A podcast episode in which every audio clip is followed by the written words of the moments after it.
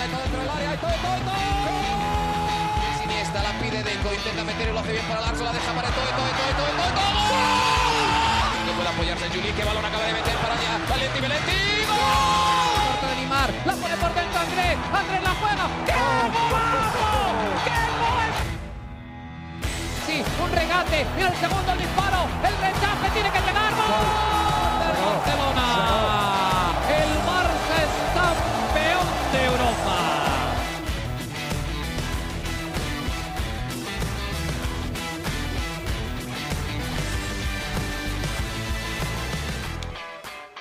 Hola amigos de ADN Barça, bienvenidos a una nueva edición de nuestro podcast en medio de una batalla entre instituciones. No mentira, aquí estamos nuevamente en ADN Barça Podcast junto a Mariana Guzmán para hacer un episodio especial, eh, bueno, para hablar un poco de la actualidad del Barça, que no solo tiene que ver con lo que está sucediendo dentro de las canchas en las que, bueno, el Barcelona está sufriendo un poco por la sequía goleadora, sino también ahora con todo lo que ha venido sucediendo en estos últimos días, las palabras de Laporta, la respuesta del Real Madrid, del comité de árbitros, de todo eso y un poco más estaremos hablando en este episodio de ADN Barça. Quiero dar la bienvenida a Mariana Guzmán, que eh, nos va a saludar rápidamente y después le tenemos un mensaje a un... Ah, no, pero no, no me, ahora tengo que saludar rápidamente porque y si yo quiero hacer un saludo extenso, A ver, Alejandro. Extiéndete, este es tu momento, Mariana. A ver, bienvenida. Gracias, gracias. Es que ya me estás ahí saludando y condicionándome.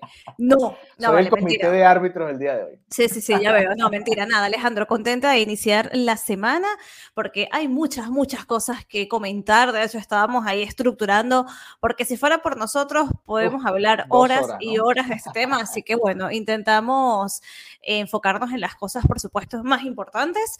Y antes que todo, quería saludar a dos miembros de la comunidad de ADN Barça. Quiero saludar a Edgar Díaz, que está cumpliendo años el día de hoy Eso. un oyente fiel de ADN Barça ¡uh! y de nuestro grupo también bastante activo, y a Jesús Quevedo, que es, es, el- es la persona que tú quieres que escuche siempre porque te da los detalles y te dice, mira, escuché, pasó esto, y yo, bien. gracias. Jesús, era, era para ver si nos estaban escuchando, no, mentira. Nos dimos cuenta que por lo menos Jesús nos escucha. Gracias, Jesús. No, mentira. Pero gracias de verdad por, por siempre estar pendientes. Así que bueno, un saludo a estos dos, a estos dos miembros, ¿no? De, de la comunidad de ADN Barça.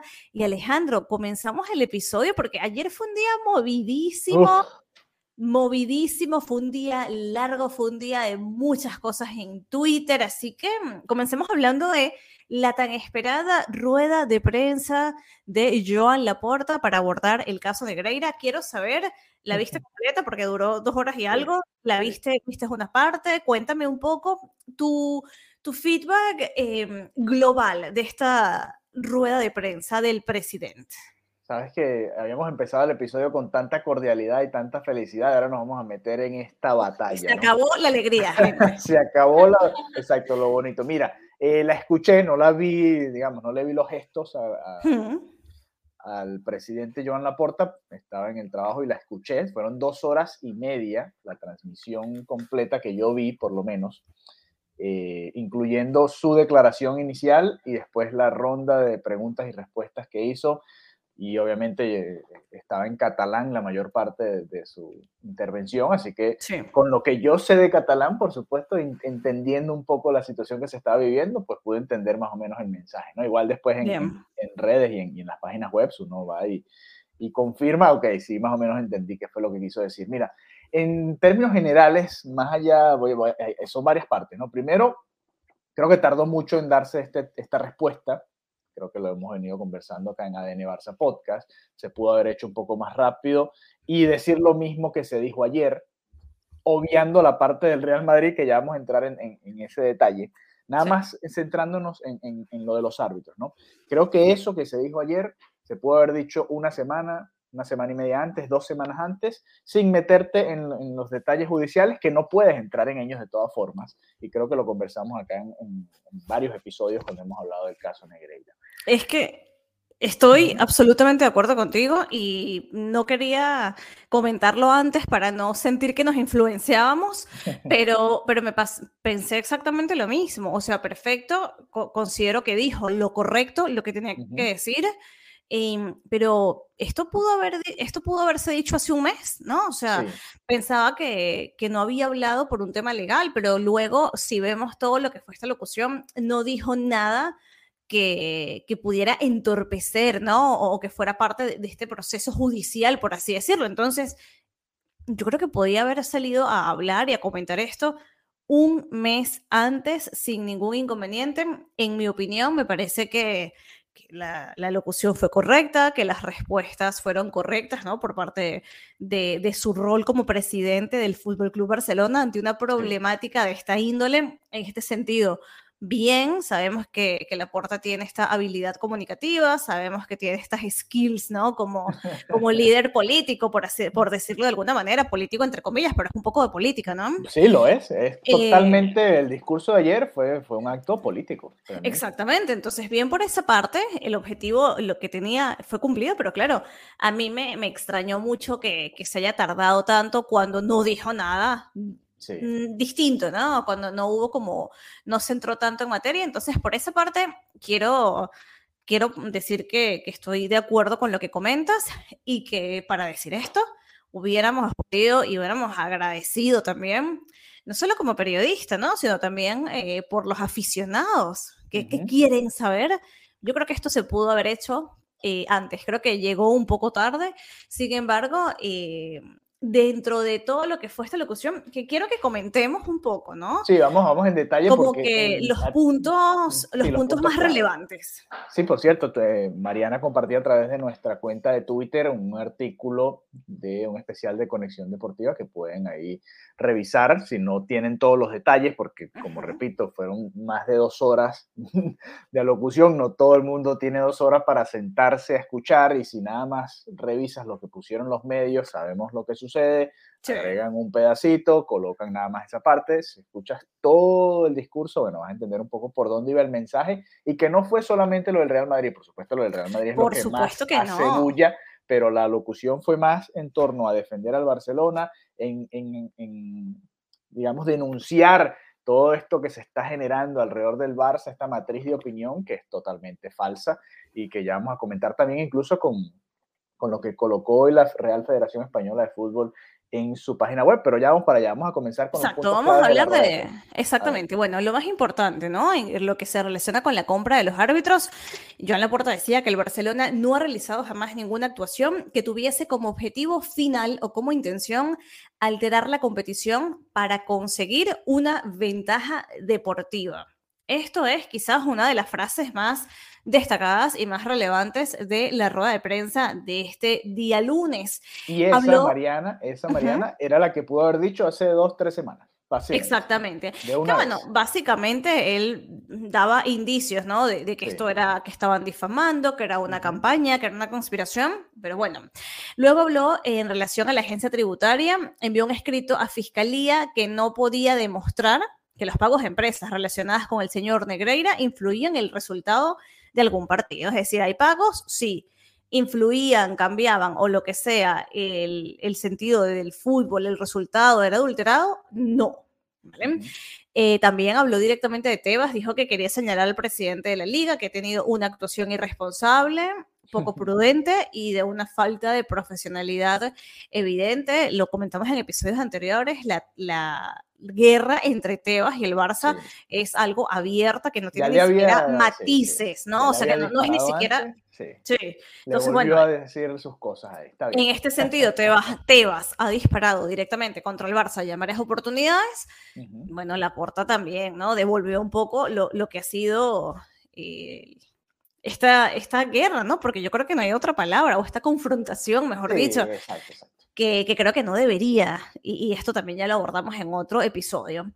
Luego, luego eh, la influencia de Negreira en los árbitros decía que él no tenía capacidad eh, como vicepresidente para alterar resultados deportivos, que este servicio por el cual le pagaban a Negreira llevaba hace años, era una información importante y de calidad por una persona acreditada. ¿Vale? Luego habla de la Superliga. Eh, esto no depende de que, se hayan de que se hayan personado en la causa. Creo que es cínico porque entonces ah, pensarán que quiero hacer demagogia. Esto es importante porque aquí es donde empieza lo del Real Madrid, ¿no? Él decía, o dijo Laporta en, en medio de esta rueda de prensa que le parecía cínico que un club como el Real Madrid eh, formase parte de la denuncia que está en fiscalía se, y además el Real Madrid se introdujo, o sea, se, se agregó, digamos, personó. se apersonó en esta denuncia y ahí, aquí es donde viene la parte de la polémica, ¿no? Exactamente. Porque dice, todos sabemos que ha sido favorecido históricamente un club que era considerado el equipo del régimen de turno por su proximidad al poder político, económico y deportivo que este club considere que se siente perjudicado en el mejor periodo de la historia del Barcelona, me parece un ejercicio de cinismo sin precedentes. Ahí es el toque que, da. A mí me parecía que hasta ahí, hasta ahí estaba bien. Hasta ahí estaba o sea, ya para ti esta declaración dejó, o sea, se torció un poco para ti la rueda de prensa.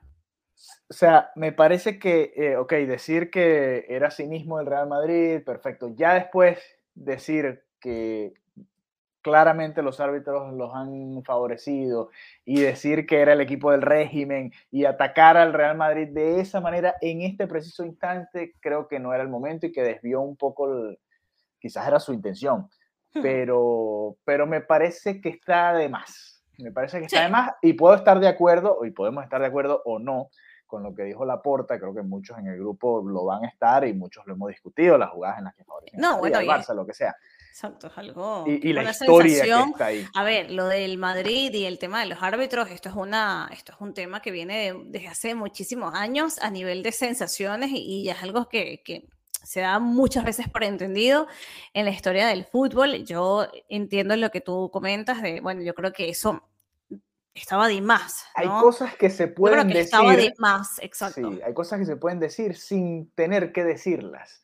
Él ya al decir que era un, acto de cinismo que el Real Madrid se quejara de esto, todos entendían. Todos entendíamos que el Real Madrid es el equipo más favorecido por el arbitraje, no solo en España, porque también lo hemos sufrido o vivido en Europa. Entonces ya hasta ahí estaba bien, en mi opinión. Si yo fuese la persona de relaciones públicas de la puerta, le digo, mira, dilo hasta aquí.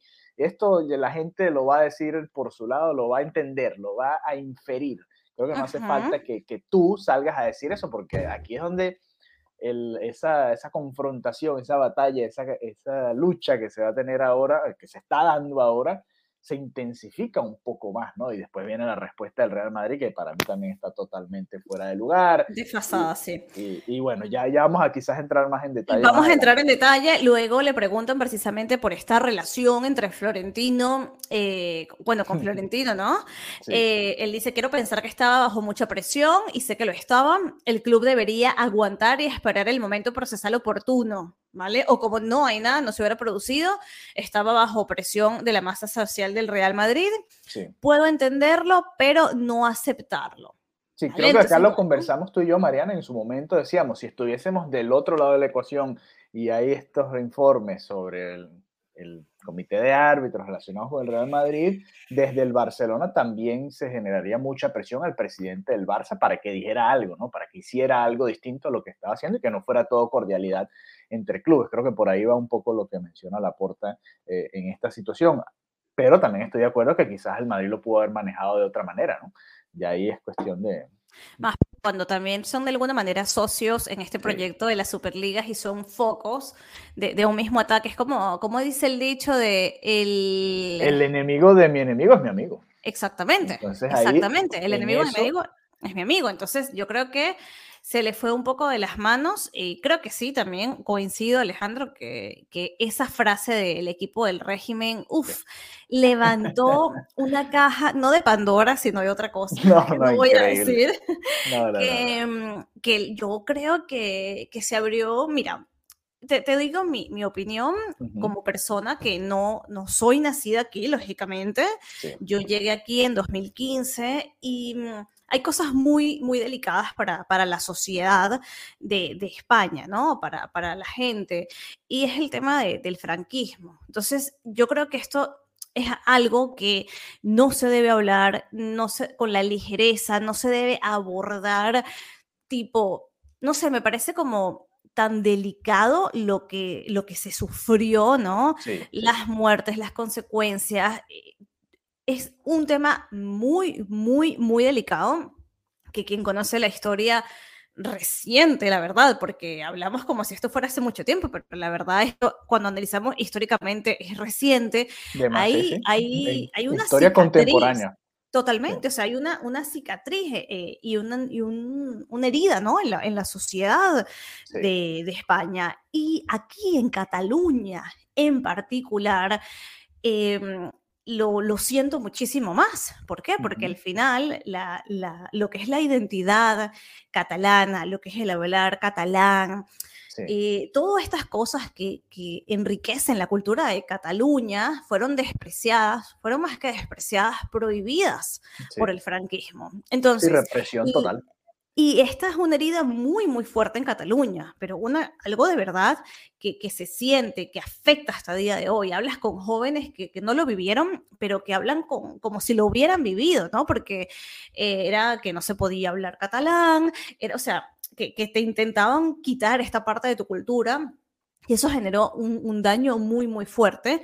Para, para, esta comunidad autónoma, ¿no? Para, para Cataluña en sí. Entonces, me parece tan delicado sí que el Real Madrid haya respondido con un video donde habla que si las condecoraciones, cuando al final todas las personas que han vivido de cerca un régimen dictatorial entienden que el dictador impone y que si no lo haces a su manera, pues estás muy mal. Eh, dejas de existir en algunos casos, como institución o como persona. Literalmente. Entonces, claro, me parece muy, muy heavy que hayan manipulado con ese video algo, o sea, me parece que es jugar con algo que no es para jugar, me parece que es de una ligereza histórica irresponsable y que no todo se vale, no todo se vale. Está bien, quizás el comentario de la porta iba de sobra, eso creo que, que lo puedo entender, pero yo creo que con responder dos o tres cosas en un comunicado se quedaba elegante. Un comunicado hubiese sido más elegante, sí. Pero un video donde se hable el franquismo, el Camp Nou, qué horrible. O sea, me pareció muy desatinado, me pareció, me pareció una equivocación, me parece que es algo que, que quizás a la persona que se le ocurrió habrá sentido, ya vas a ver, me, me vengué y que en el momento se habrán sentido muy bien, pero luego la persona habrá caído en cuenta de esto es una irresponsabilidad, o si no ha caído en cuenta, ah, tendrá que caer. Hay, o sea, Alejandro, al Barça le fusilaron a un presidente, a eh, Josep Precisamente sobre eso, eh, Gio, Gio de nuestro grupo de WhatsApp compartió un artículo que está muy bueno, ayer lo leí, estaba de guardia hasta altas horas de la noche, lo leí, es un artículo de Marca, marca.com, ya les voy a decir el periodista porque este tipo de trabajo creo que hay que resaltarlos porque no se hace muy a menudo. Eh, Fernando Carreño es el periodista que escribe esto, lo escribió en Marca, el enlace lo vamos a volver a compartir en nuestras redes sociales, en nuestro perfil de Twitter, y habla, un, el, se, se, titula el artículo Franco, Medallas y Barcelona, ¿hasta qué punto perjudicó el franquismo al Barça? Y hace un repaso de, bueno, 40 años de, de muchas cosas que sucedieron eh, con el Fútbol Club Barcelona durante el franquismo y habla de todos estos detalles que tú comentas y por, los cuales el Real Madrid eh, que, fusilen a un presidente es bastante, ¿no? Esto estamos hablando de lo que te digo, de que en un punto o estás o dejas de estar, como lo acabas de decir. Entonces, tenemos este hecho histórico, eh, lo que pasó con el fichaje de Di Stéfano, ¿no? Que ya eso estaba listo para, para el Barcelona y al final eh, eso no, no, no, se lo, no se logró. Eh, se modificó el nombre del club, ¿no? Fútbol Club Barcelona pasó a llamarse Club de Fútbol Barcelona. Se retiró la bandera catalana del escudo. Eh, estamos hablando de que este régimen mató a personas por ideología política, que destruyó cualquier cosa que considerara vinculado con la identidad de, de Cataluña. Entonces, no, no es poca cosa lo que hizo el, Real Madrid. Yo, Fue irresponsable, ¿no? Yo creo que es una irresponsabilidad horrible y un irrespeto horrible y que hay una línea entre responder, entre el fútbol, ¿no? Porque no perdamos nunca de, que esto es una discusión que tiene que ver con fútbol, con árbitros, con goles. Ya meterse en estos terrenos, ya mostrar esas imágenes, yo, Alejandro, me pareció una irresponsabilidad horrible y un irrespeto aún mayor. Yo creo que, que, bueno, que se pueden equivocar, pero yo creo que lo, yo creo que lo correcto es que, que rectifiquen, que rectifiquen porque yo que vivo en Cataluña desde hace ya varios años, como, como te lo comento, entiendo el, nivel de ofensa que esto representa. Y como persona, que yo soy muy respetuosa, ¿no? Cuando, cuando hablo de la historia, cuando hablo del sentir, porque hay algo que a mí me molesta, yo como venezolana, por ejemplo, aborrezco que alguien que no es de Venezuela venga a opinar sobre mi sentir, sobre lo que sea, como venezolana que soy, tampoco quiero entrar, ¿no? Porque yo soy venezolana, yo no nací aquí y, yo puedo respetar el sentir de la gente que ha nacido tanto en Cataluña como, como en Madrid, por ejemplo. Por supuesto, sí. Entonces, no, no quiero entrar en terreno político, lo que sí entiendo desde mi perspectiva es que esto es un irrespeto horrible y que es dañino y que es irresponsable y que hay, hay barreras y hay límites que no se deben pasar y el Real Madrid se pasó, pero bastante. Yo creo que si hablamos de goles, si hablamos de videos, si hablamos de lo que sea, ahí en ese sentido se vale. El videíto, Cristiano Ronaldo, la celebración, me quito la camiseta, muestro la camiseta, ahí todo lo que tú quieras. Pero ya esto, cuando ha sido algo tan doloroso para un país, ya aquí esto no vale. Sí, sí, estoy de acuerdo contigo, suscribo cada palabra. Y además hubiese quedado también el Real Madrid simplemente con un comunicado diciendo, mire, nosotros rechazamos lo que acaba de decir el señor Joan Laporta, no nos queremos, no queremos que nos cataloguen como el equipo del régimen, estamos totalmente de acuerdo, fue una época muy dolorosa para toda España, no solamente para Madrid y Barcelona, y eh, listo, fin del comunicado. Hubiesen quedado muy bien, la verdad. Eh, elegantes, hubieran quedado elegantes. y, y, yo lo hubiese entendido y creo que hubiese hasta aplaudido yo mismo ese, ese comunicado, porque como te dije, creo que lo de la porta, el último comentario me pareció de más, ¿no? Eh, pero bueno, a ver, ¿qué más? ¿Qué otras frases quedaron por ahí en, en la rueda de prensa de la porta? De la rueda de prensa, yo creo que esto es lo más importante, la verdad. El tema de, sí, lo que dijo de los árbitros, los, ah, bueno, sobre los periodistas denunciados. Ah, importante. Em, se están intentando hacer justicia contra personas que están perjudicando la imagen del Barcelona. Ponemos las acciones judiciales contra personas. Llevamos del orden de 20 demandas. Así que bueno, están en esta eh, esta es la cuestión. Y la sanción UEFA dice, pienso que UEFA no se apunta a este linciamiento sin juicio que se realiza desde algunas esferas. Esto no sucederá, sería un hecho sin precedentes. Se validan hipótesis falsas y la UEFA lo sabe. A mí, a mí a futuro me gustaría saber, por supuesto, ya en su momento espero que lo, eh, lo sepamos. Sí ¿Quiénes son esos periodistas, no? Hay algunos que ya se saben, no, personas que... Y el resultado de todo esto, porque es muy fácil, es muy fácil y, quizás igual como dijimos que era irresponsable de parte del Real Madrid, hay, hay periodistas que también, o, incluso medios, que tienen un alcance muy importante y pueden generar matrices de opinión y situaciones eh, complicadas dentro de la sociedad simplemente por, por cómo manejas una información, ¿no? Cómo das una opinión, cómo reportas ciertos hechos. Y aquí es interesante lo que está haciendo el Barça. Vamos a ver hasta qué punto va a llegar todo esto y qué, qué, qué consecuencia habrá real dentro de todo esto que se está viviendo. Como tú decías, una batalla comunicacional prácticamente. ¿no? Sí, eh, estaba viendo que comenzó con cuatro, luego cinco, luego 14 periodistas. Ya, ya bueno, ya, ya van por 20. ¡Wow! Hay un, hay un punto medio, ¿no? También habrá que ver exactamente cuál es el impacto de esos periodistas y exactamente qué información dieron, pero también eh, habría que analizar exactamente cuál es esa información por la cual puntualmente se ha metido una demanda. Sí, yo creo que tiene que ver, entre que haya libertad de expresión y y ojo, ojito con esto también. Sí, el, creo que tiene que ver, el punto principal aquí es eh, que tú no puedes decir y afirmar y reafirmar que el Barça le pagó a los árbitros y, le, y compró a los puedes árbitros. Puedes difamar. Exacto. Creo que por ahí es el, el, punto principal de esto. Ya después que si el Barça, eh, X, Y o Z, las palancas, esto, lo otro, bueno, esos son ya otro tipo de situaciones y otros temas que, bueno, podrán generar polémica, pero no son para que te denuncien y, sea una difamación, ¿no?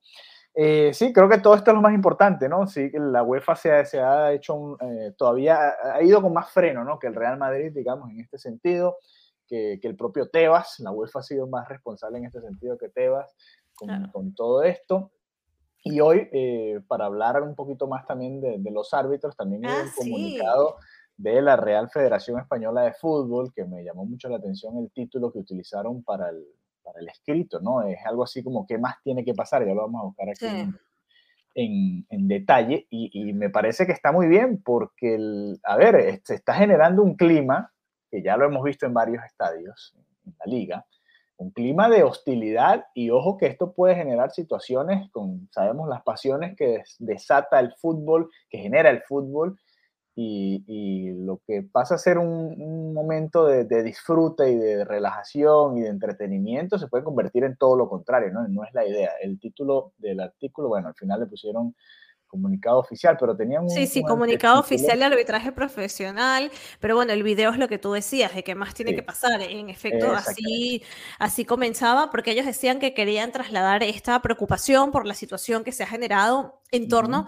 a los árbitros, ¿no? Eh, dicen que habla, dicen que hay una, una campaña perfectamente medida y organizada lamentan lo que ellos consideran ataques permanentes de la liga y de sus principales dirigentes. Dice el video difundido por su director de competiciones, Luis Gil, tratando de señalar y ridiculizar las actuaciones arbitrales, es una muestra más del interés de la liga en generar un clima irrespirable hacia nuestro colectivo.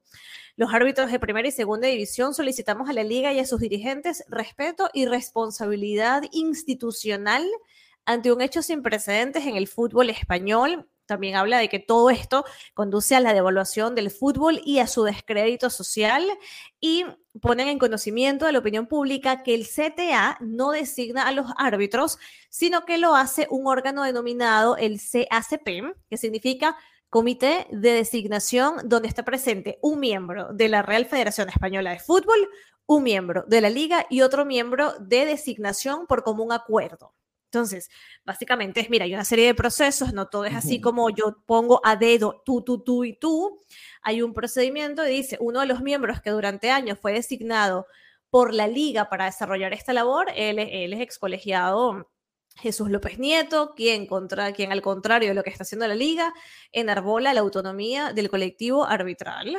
Y quería dejar clara precisamente eso, la autonomía, que debe serlo y lo será siempre, tanto de la liga como de los clubes. Habla de que el fútbol es un deporte, que tiene que existir pasión y, sentimiento, pero bueno, que, que no se puede utilizar este deporte para justificar comportamientos y conductas indebidas. Y, em, y al final dice, eh, nos gustaría mandar un mensaje para la reflexión y no tener que lamentar ninguna desgracia más de las ya acaecidas ni tener que adoptar medidas drásticas. ¿Esto por qué lo dicen? Porque en los últimos partidos eh, los árbitros reciben, la verdad, muchísimos insultos, muérete, cosas horrorosas, inclusive los escriben, que les amenazan a las familias. Esto no tiene que pasar en el fútbol, en ningún deporte, y es una conducta que, no se tiene que tolerar, que la verdad tienen que, se tiene que tomar medidas en el asunto. Y claro, todas estas situaciones que el comunicado de los árbitros no viene y hacemos el inciso vinculado a esto, es un problema mucho más grande que, por, todo esto. Lo incluye, ¿no? Incluye un poco. Claro, pero no es por todo, o sea, porque también en el video hablan de cómo se ha agredido árbitros de 20 años, árbitros que, que arbitran, ¿no? En divisiones inferiores, en niños, o sea, se sienten que el gremio está siendo bastante golpeado, bastante difamado y que van recibiendo constantemente abusos, ¿no? Desde que, o sea, vi agresiones a mujeres que, que son árbitras, a un chico de 20 años, inclusive a cuatro árbitros que son menores de edad. Obviamente, si son menores de edad es porque están pitando en, partidos inferiores que no tienen que ver con, primera división. Entonces, es algo que va mucho más allá de todo lo que acabamos de comentar, pero al final sí se pone en tela de juicio, ¿no? Con, eh, con estas polémicas, lo que es la labor de los árbitros. Y bueno, eh, yo creo que hay que partir del respeto siempre ante el profesionalismo y ante la humanidad de cualquier persona, que los insultos no, no se pueden tolerar. Yo que veo fútbol, constantemente estoy en desacuerdo con muchas decisiones arbitrales, ¿no? Esto lo tengo que comentar. Eh, lo comparo con la Premier, lo comparo con otras ligas y digo, veo una diferencia de nivel importante, ¿no? Con las otras competiciones europeas. No obstante, eh, no, sé, no, no mezclemos una cosa con la otra que hay que mejorar el nivel. Yo creo que sí, que hay que ofender insultar y menospreciar, nunca. Entonces, eh, yo creo que la liga está teniendo un momento donde tiene que revisarse a sí misma, ¿no? Revisar eh, el trato de los árbitros, el nivel de los árbitros, estas situaciones, cómo se están gestionando, cómo el presidente de una competición va en contra de un equipo, cómo los dos grandes equipos están uno contra otro. Hay una, como te dicen en los trabajos, cuando no te quieren decir la palabra error, hay oportunidad de mejora. hay oportunidad de mejoras importantes en esta competición y yo creo que la liga, la liga tiene que dar unos cuantos pasos adelante, porque la liga es, era de las mejores o la mejor en el mundo y cada vez va un poquito más atrás, un poquito más atrás, y las otras van un poco más adelante. Y, y no es justo, y me molesta porque me gusta mucho la liga y cada vez que la gente comienza, no, yo prefiero ver la Premier, yo prefiero ver, yo como, no, Pero luego entiendo, luego entiendo porque hay muchas cosas que dices, Buah, con razón, y también, y ya es un análisis más profundo, pero luego también por eso la gente eh, eh, y los teenagers, los adolescentes, luego también se ponían a ver la Kings League y dices, bueno, es que hay que hacer ajustes en esta competición y yo creo que este panorama es una oportunidad de hacer una revisión de todo esto. Estoy de acuerdo contigo, suscribo cada palabra nuevamente. Eh, un momento importante. Las crisis sirven para eso, ¿no? Para, para generar oportunidades, como dices tú, de crecimiento, de mejora y, la liga, el fútbol español en general, tiene una oportunidad en este momento que estamos en crisis, diría yo, eh, por todo esto que tú mencionabas, los dos equipos uno frente al otro, los árbitros, la federación contra la liga, el presidente de la liga contra los dos equipos, esto, todos, todos contra todos, ¿no? Es un momento como para que se sienten todos en una mesa y, ok, a ver cómo todos juntos podemos mejorar este producto, que al final todos viven, vivimos de esto y disfrutamos esto todos juntos. Así que bueno, eh, nada, esta fue la primera parte del episodio, porque ahora vamos a hablar de fútbol. Así que bueno, eh, una ¿Tú le puedes explicar a la gente que nos escucha por Spotify qué pasa? Porque en otras plataformas suenan anuncios. Sí, sí, bueno, pues esto, esto O depende del país. Sí, esto, esto es culpa de nuestros amigos de Spotify que son ah, vale. que los queremos. No, que los queremos Spotify. Spotify. We love you, corazón Spotify, posicionanos. Exactamente, posicionanos ahí más gente que nos escuche. Exacto. Eh, tienen un nuevo sistema, por cierto, y bueno, lo van a escuchar en el anuncio que viene ahora, yo hablo un poquito sobre eso, de, para los que, generan contenido. Entonces, bueno, ahora tiene un nuevo sistema para subirlo, ya no es a través de Spotify directo, sino es a través de otra plataforma, y bueno, por eso estamos agregando algunas pausas en algunos episodios. Vale, porque aquí, cuando yo escucho el episodio, es como, vamos a una pausa. bueno, amigos. Es como, wow, qué pausa tan corta.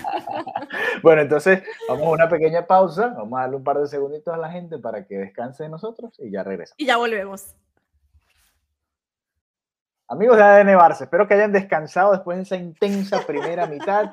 Eh, complicada. bueno, hicimos nuestro mejor esfuerzo para tratar de condensar un poco todo lo que se está viviendo alrededor del Fútbol Club Barcelona. Quizás, bueno, tendremos que hacer episodios más cortos, más a menudo. Vamos a ver cómo hacemos con, con todas estas cosas que le pasan al Barça, ¿no? Pero bueno, ahora sí, hablemos de fútbol, porque la idea de esto es hablar de la pelotita redonda, las dos porterías, la grama, las, las rayas y, y, el talento y lo divertido que son los goles, la falta de goles, lo que sea, ¿no? Las decisiones de los técnicos, los jugadores que están, los que no están eso es lo que a nosotros nos divierte, que nos llama la atención desde niños estar viendo en la pantalla. ¿no? Exactamente. De fútbol, Mariana. Momento, ahora que hablas de la grama, del césped, todo, ¿viste la respuesta de Ter Stegen al periodista que le preguntó? Sí, le eh, preguntó que si había jugado fútbol alguna vez, ¿no? Pero me parece... Ay, pero no me gustó, o sea... Te pareció un poco pesada, ¿no? Súper, a ver, Ter Stegen es una persona bastante amable, es una persona que vivía en Gracia, en el distrito de Gracia, se tomaba fotos, iba a comprar el pan una persona que se sube al metro, maravilloso, simpático, agradable con los fanáticos, con la gente, pero esa respuesta me pareció inadecuada. Y si hubiera sido yo la que hubiera hecho esa pregunta, le hubiera dicho, no, soy periodista y por eso estoy aquí haciéndote la pregunta y no estoy jugando. Si jugara, estuviera enfrentándome contigo. Por eso estoy aquí detrás de un micrófono. bueno, lo que pasa es que yo, yo por ejemplo, ah. soy periodista, pero jugué el, el, deporte, por ejemplo. No, no el fútbol, pero sí me pasa con el béisbol. Entonces hay preguntas que tú dices. Ayer me pasó, por ejemplo, estaba cubriendo un juego y dije, bueno, esa pregunta la hace alguien que o no conoce el juego o, o quizás lo hace por cierta razón y creo que ahí es donde estaba la mente de Ter Stegen. ¿no? sé, Fue pero como también... buscarle la lengua. No, yo entiendo que, que Ter Stegen le pudo haber dicho cualquier cosa. Sí, el césped Sí. estaba alto y ya, listo, nos gusta Y más también hay gente punto. que Ajá. juega en partiditos de amateur o más y, y creen que son Pep Guardiola y Leo Messi sentados en una conversación, ¿me entiendes? Bueno, acaba- Entonces, acabas de describir a mi grupo de, de WhatsApp de los martes que nos reunimos a, a jugar fútbol. Voy a jugar fútbol dentro de un rato y así fue la discusión Exacto, o sea, hoy, por ejemplo, con, yo- con la alineación de Lampard con el Chelsea contra el Real Madrid y al final lo estaban criticando y el- la primera mitad del Chelsea fue muy buena.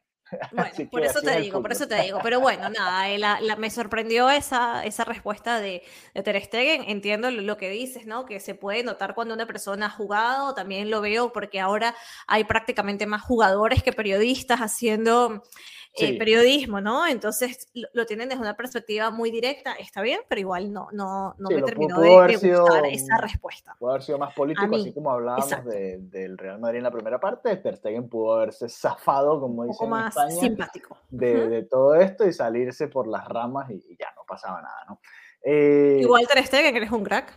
Y, no, o y- sea, y nada, sigue- no me gustó esa sigue la imbatibilidad de Ter Stegen, Exactamente. que es impresionante, los números mientras se van sumando las jornadas son cada vez más increíbles y duele porque el Barça no ha podido hacer ni siquiera un golcito en los últimos tres partidos, eh, dos de liga, para darle esos tres puntos, le hubiese dado esos seis puntos en lugar de dos, que tuvieran al Barça hoy muchísimo más cómodo en la, la cima de la liga. Pero bueno, eh, hablemos de eso, ¿no? Un poquito, la sequía goleadora, más allá de si el césped estaba alto, estaba bajo, no importa, porque el, el Barça jugó en casa hace dos, dos jornadas y tampoco hizo gol, así que no, no es por el, por el césped, por el Sí, sol o pero luego yo me metí en modo geek a, a investigar, ¿no? Porque como yo no juego fútbol, bueno, pero eso es parte, ¿no? Cuando no porque juegas. como es- es yo no juego fútbol, exacto.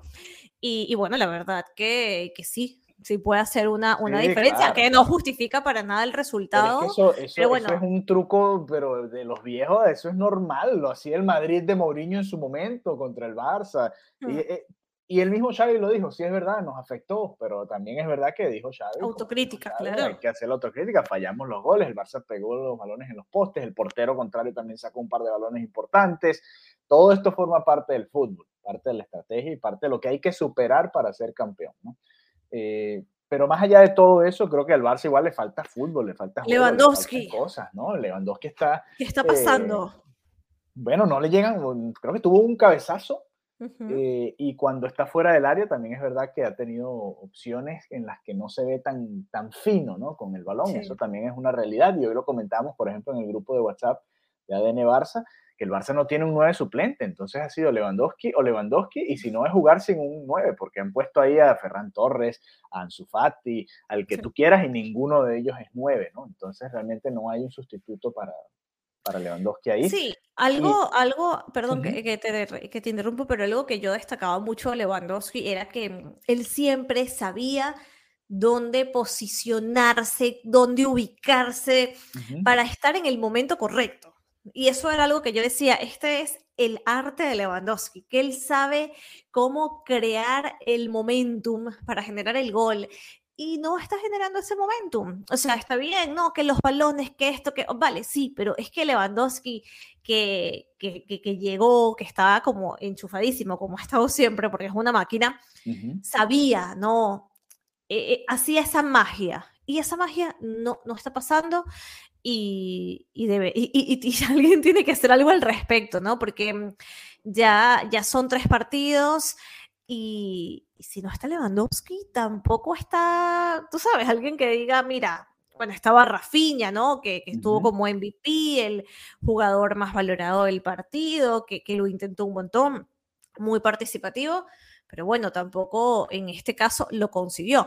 Y te quería preguntar, a ti estos berrinches, este tema de golpeo, me sacan, ¿tú qué, qué opinas? Que has jugado fútbol, o sea, yo puedo entenderlo hasta cierto punto y ya en otro punto me parece inmadurez. Sí, no, mira, yo estoy de acuerdo con Xavi en que es normal dentro de la competitividad, a nadie le gusta eh, salir. Yo no jugué fútbol eh, 11, digamos, de, de, grama, sino jugaba fútbol sala, entonces uno entraba y salía y era mucho menos... El... Y volvías a entrar, ¿no? Sí, Exacto. sí, era mucho menos el impacto en ese sentido. Quizás no jugabas los minutos finales en algún partido, decías, oh, quiero estar ahí en esos minutos finales porque es donde se está definiendo el partido, ¿no? pero yo lo veo como que es un irrespeto no solo al entrenador, sino incluso a tus compañeros, ¿no? Porque no, hace falta, puedes hacer el mismo berrinche dentro del, del vestuario, enviar el mensaje que quieres enviarle a tus compañeros y al entrenador y no, te, no lo haces frente a las cámaras y, y señalas un poco a tu entrenador y al compañero que está entrando también, ¿no? Porque esa es la otra. Está entrando alguien de tu equipo a tratar de resolver lo que no has podido hacer tú en ochenta y tantos minutos que tuvo Exactamente. dentro de la cancha, ¿no? Entonces es un poco eso, ¿no? No estoy de acuerdo, tampoco el Barça tiene demasiadas opciones como para decir, bueno, a Rafinha le vamos a hacer una, una sanción disciplinar y no va a jugar, no, mentira, no, va claro. a ser titular contra el Atlético de Madrid, ¿no? eh, claro, me gustaría ver más esa rebeldía dentro de la cancha y la vimos. Yo creo que Rafinha fue uno de los más incisivos y fue uno de los que más lo intentó.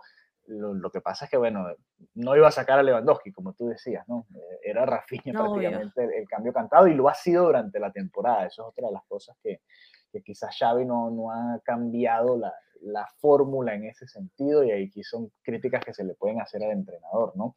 Porque tú decías, ¿quién, alguien tiene que hacer algo? Bueno, el que tiene que hacer algo en este momento es Xavi, ¿no? Claro. Lo intentó, intentó hacer algo distinto, puso a Alba de lateral, puso a Valdé más adelante, en lugar de Ferran y, y Ansu Fati en esa posición, no le funcionó, diría yo. No. Tuvo una opción eh, Alejandro Valde, pero no fue tan, no, le costó realmente generar ocasiones al Barça por ese sector, esa ocasión que en la que Rafinha pega del poste y después Valde la pega del poste también, fue un contraataque prácticamente, un balón largo de Ter Stegen que termina pasando a Lewandowski, no, no, no fue demasiado fino el Barça en ese sentido, las mejores ocasiones fueron jugadas relativamente aisladas y, se nota ya que el equipo está más o menos entrando en esa dinámica en la que le cuesta muchísimo los partidos y preocupa porque el próximo rival es el Atlético de Madrid del Cholo Simeone. Nada más y nada menos. Y no está este fácil, domingo, ¿no? este domingo a las 4 de la tarde, hora de España. Sin embargo, hay buenas noticias porque... Ver, por favor, porque las necesito.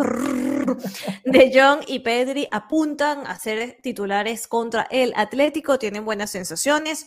Xavi espera contar con ellos el próximo domingo y Dembélé también está evolucionando positivamente y podría tener minutos en el segundo tiempo, así que yo celebro muchísimo esto, en especial que De Jong es importantísimo, pero yo creo que Pedri es la vida en la cancha, así que va a ser dos regresos muy, muy importantes, muy, muy esperados, que, que lo meritan, ¿no? Para, para un rival como, como lo es el Atlético de Madrid, ¿no? Que es un rival que es muy, es muy defensivo, que puedo como, at, como atascarte, ¿no? Que, que no fluya, entonces yo creo que son jugadores que pueden hacer una diferencia.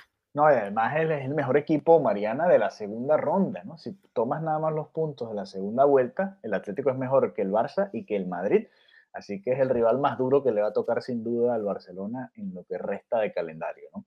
Importante porque una victoria ahí contra el Atlético de Madrid en el Camp Nou sería un golpe bastante fuerte y bastante importante e incluso de confianza para los jugadores, ¿no? Viene sin anotar goles, viene sin poder ganar, se está cortando la ventaja, era de 12, de 13, ahora es de 11, todavía tiene cierto margen, pero bueno, eh, todo esto juega, ¿no? Todo esto juega sabiendo sobre todo que el Barça se está quedando un poco sin piernas, es la sensación que da desde afuera, ¿no? Quizás ellos están ahí muy animados y, y muy interesados en, elevar el nivel, pero la realidad es que vemos que, el equipo le cuesta como arrancar, ¿no? Le cuesta o generar o, ser superior al rival en, muchos momentos de, estos últimos partidos y contra el Atlético de Madrid va a ser un partido interesante, un, un duelo de esos a muerte, como siempre son los del Barça Atlético, ¿no?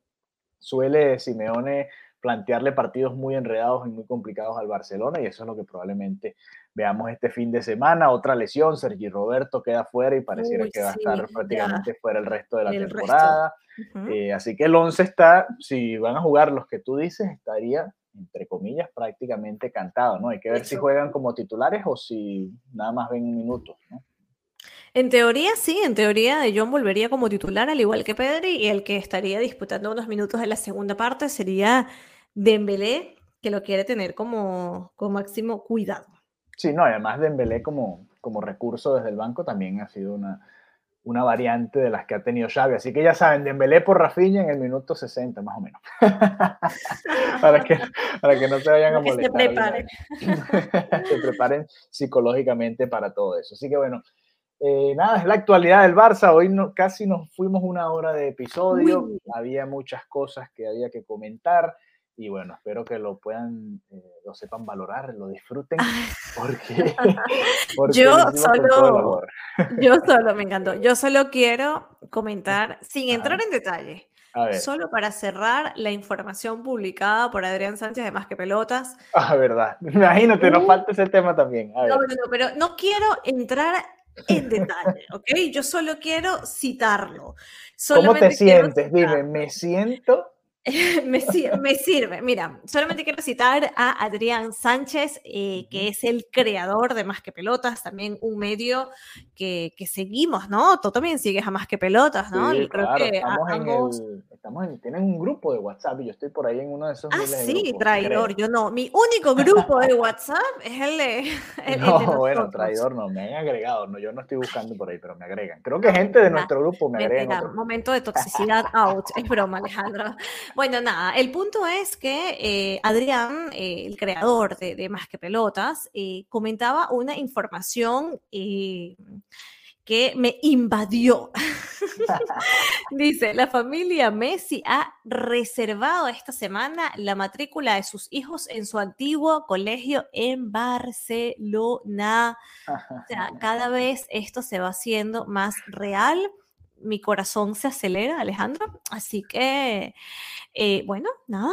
Em, no vamos a hablar más de este tema, ya es un episodio largo, solamente quiero yo Creo que sí vamos a hablar del tema, pero no hoy. ah, bueno, exacto, lógicamente, no vamos a hablar de esto hoy en este episodio, pero continúan avanzando estas informaciones de cada vez de fuentes más creíbles, como en este caso de Adrián, también lo decíamos de Sergio, eh, que, es un periodista argentino que también seguimos y respetamos muchísimo, con el cual tengo también el gusto de muchas veces hacer eh, directos, ¿no? Desde, desde el Camp Nou y, y, hacer contenido, ¿no? Con Sergio González. Entonces, nada, también apuntado desde hace bastante más tiempo el tema de del regreso de Leo Messi. Así que nada, yo estaré en mi terapia para asumir esto. Ok, ok. a ver, el, hay otro periodista también, Joan Fontes, que por ahí también siempre va adelantando cositas y, lo pueden seguir también por ahí por los, para los que, para que tengan para contrastar, ¿no? Siempre es importante tener gente para contrastar y, y ustedes mismos sacar sus conclusiones cuando se vayan dando las situaciones. Así que bueno, Gracias por habernos acompañado en este episodio de ADN Barça Podcast, edición especial de la lucha, la, guerra, la batalla mediática entre el Real Madrid y el Fútbol Club Barcelona y además un poco también de la actualidad del Barça. Nos reencontramos pronto nuevamente por acá. Hasta la próxima. Adeu.